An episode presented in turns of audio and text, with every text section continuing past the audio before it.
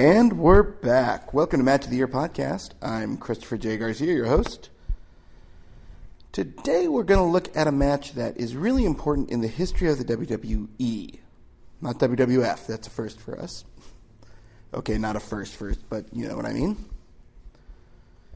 And that is the legendary John Cena versus CM Punk match from 2011 there has never been a time in history that a single wrestler has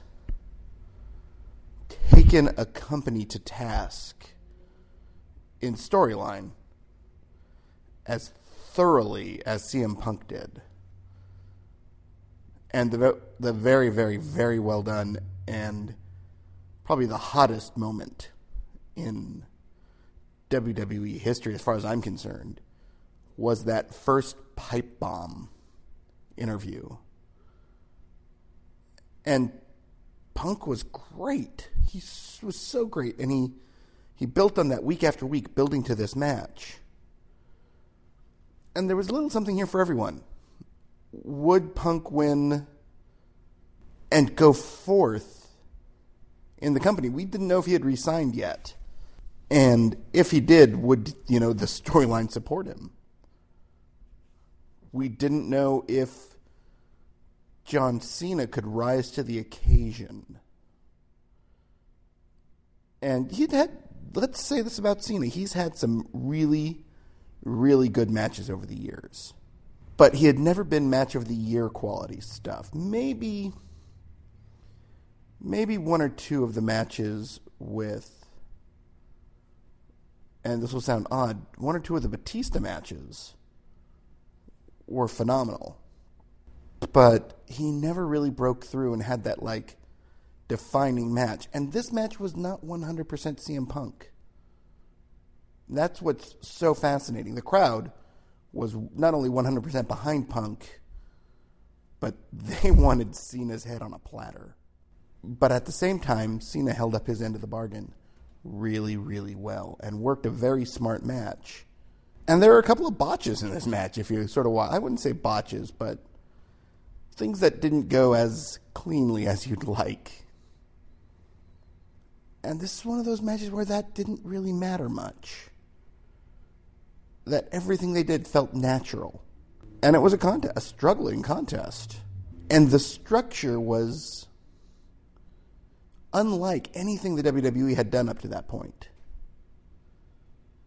because it was a match designed to draw the crowd in, to work with the crowd then, and literally to turn them against the company because they were already against the company. And that's what this match, more than anything, represents. It represents the guy who'd been held down for the longest time, breaking through and beating the company's push. And that seems so weird because you could look at this as being very similar to Dr. D. David Schultz versus Hulk Hogan in 84. Maybe it was 85. No, I think it was 84. Where Schultz was the outsider and Hogan represented everything that was the company at that point. And if you did this same sort of angle back then, the heat would have been unbelievably, well, probably low. There weren't as many smarks back then.